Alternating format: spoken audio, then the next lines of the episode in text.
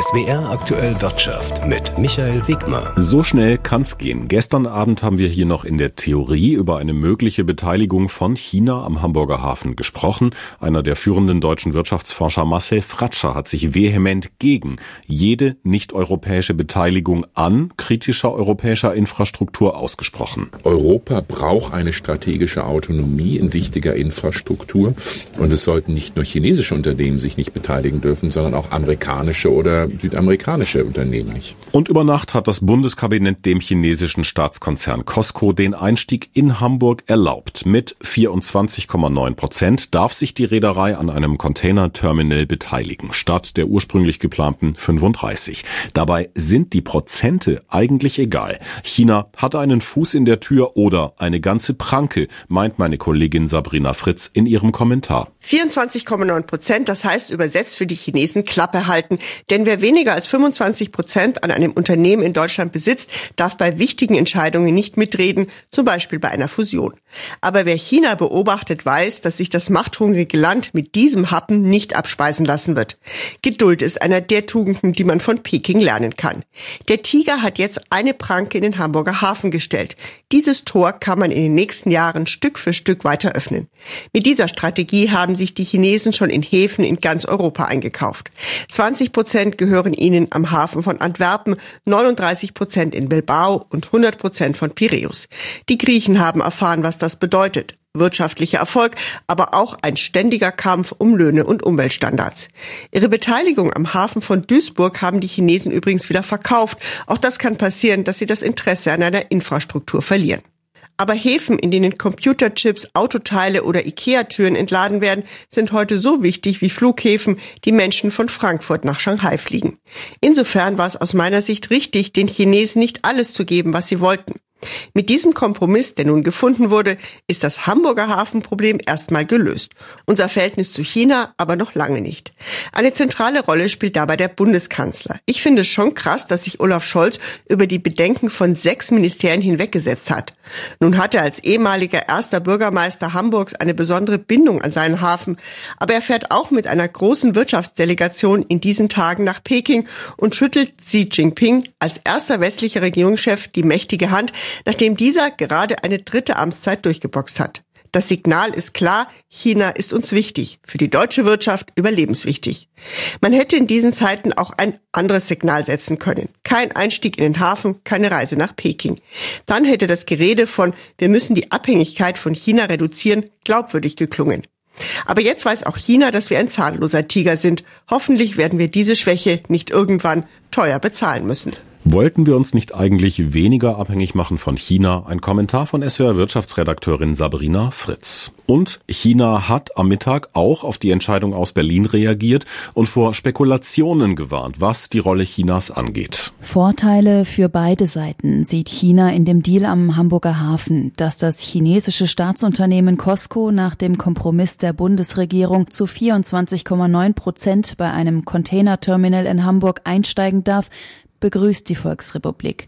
Wang Wenbin, ein Sprecher des chinesischen Außenministeriums, warnte in dem Zusammenhang vor unbegründeten Spekulationen. Es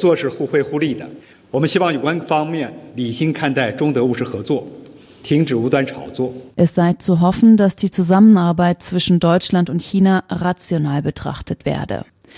Gemeinsame Zusammenarbeit betont China immer wieder, obwohl es sich selbst seit einigen Jahren abschottet und europäischen Unternehmen den Marktzugang erschwert. Gleichzeitig investiert China massiv in Infrastruktur im Ausland.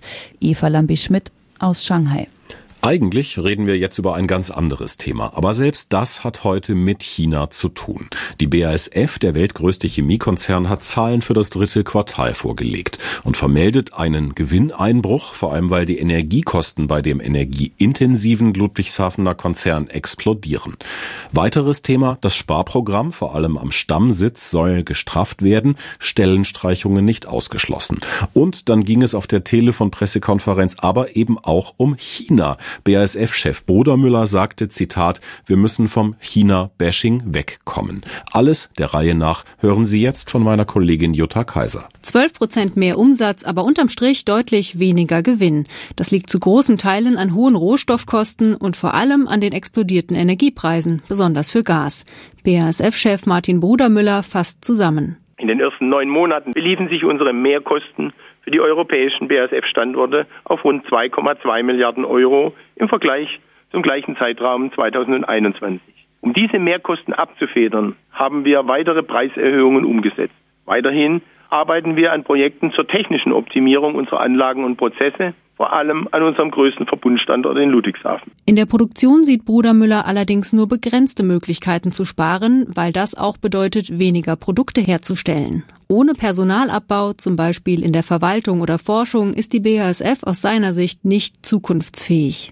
Die Unternehmen müssen sich schon dann auch entsprechend weiterentwickeln, weil sich die Welt auch weiterentwickelt. Und ich glaube, die zwei Dinge muss man in, in Einklang bringen. Also es kann ja nicht die Illusion jetzt bestehen, dass man das jetzt sozusagen alles im Status quo erhält und nicht an den Strukturen arbeitet. Ob Hunderte oder gar Tausende Stellen abgebaut werden sollen, dazu will der B A S F-Chef nichts sagen. Klar ist aber, am Stammsitz Ludwigshafen sind betriebsbedingte Kündigungen bis zweitausendfünfundzwanzig ausgeschlossen. Davor kann Personal über Pensionierungen und Abfindungen abgebaut werden. Werden.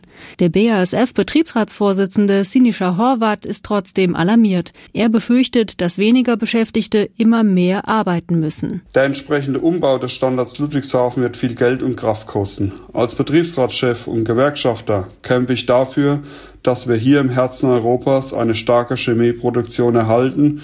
Und wir müssen eine Pionierrolle einnehmen im Auf- und Ausbau von nachhaltigen Produkten. Dazu bekennt sich die B A S F genauso wie zu ihrem Engagement in China. Obwohl das Geschäft auch dort eingebrochen ist und in der Bundesregierung immer mehr kritische Stimmen laut werden, was Partnerschaften mit China angeht. Ich glaube, das ist dringend mal notwendig, dass wir vom China-Bashing wegkommen und mal etwas selbstkritisch auf uns gucken. Wenn wir auch immer allen erzählen, wie alles geht. Und dann würde ich mal sagen, das geht auch dann nur aus der Stärke heraus. Und deswegen, wir werden unsere China-Investitionen für unser Unternehmen entscheiden. Wir machen es nicht blauäugig, aber wir kommen in der Summe zum Schluss, dass es vorteilhaft ist, unser Engagement dort weiter auszubauen. Aktuell baut der Chemiekonzern seinen drittgrößten Standort weltweit in der Provinz Guangdong. Kommende Woche will der B A S F-Chef Kanzler Scholz auf einer China-Reise begleiten. S W R-Wirtschaftsredakteurin Jutta Kaiser, die B A S F mit einem Gewinneinbruch. Auch der Stuttgarter Autobauer Mercedes hat Zahlen für das dritte Quartal vorgelegt. Gute Zahlen, vier Milliarden Euro Gewinn. Der Umsatz ist um knapp ein Fünftel gestiegen auf vierzig Milliarden. Und Mercedes verkauft seine restlichen Geschäftsanteile in Russland an einen lokalen Investor und verlässt damit den russischen Markt.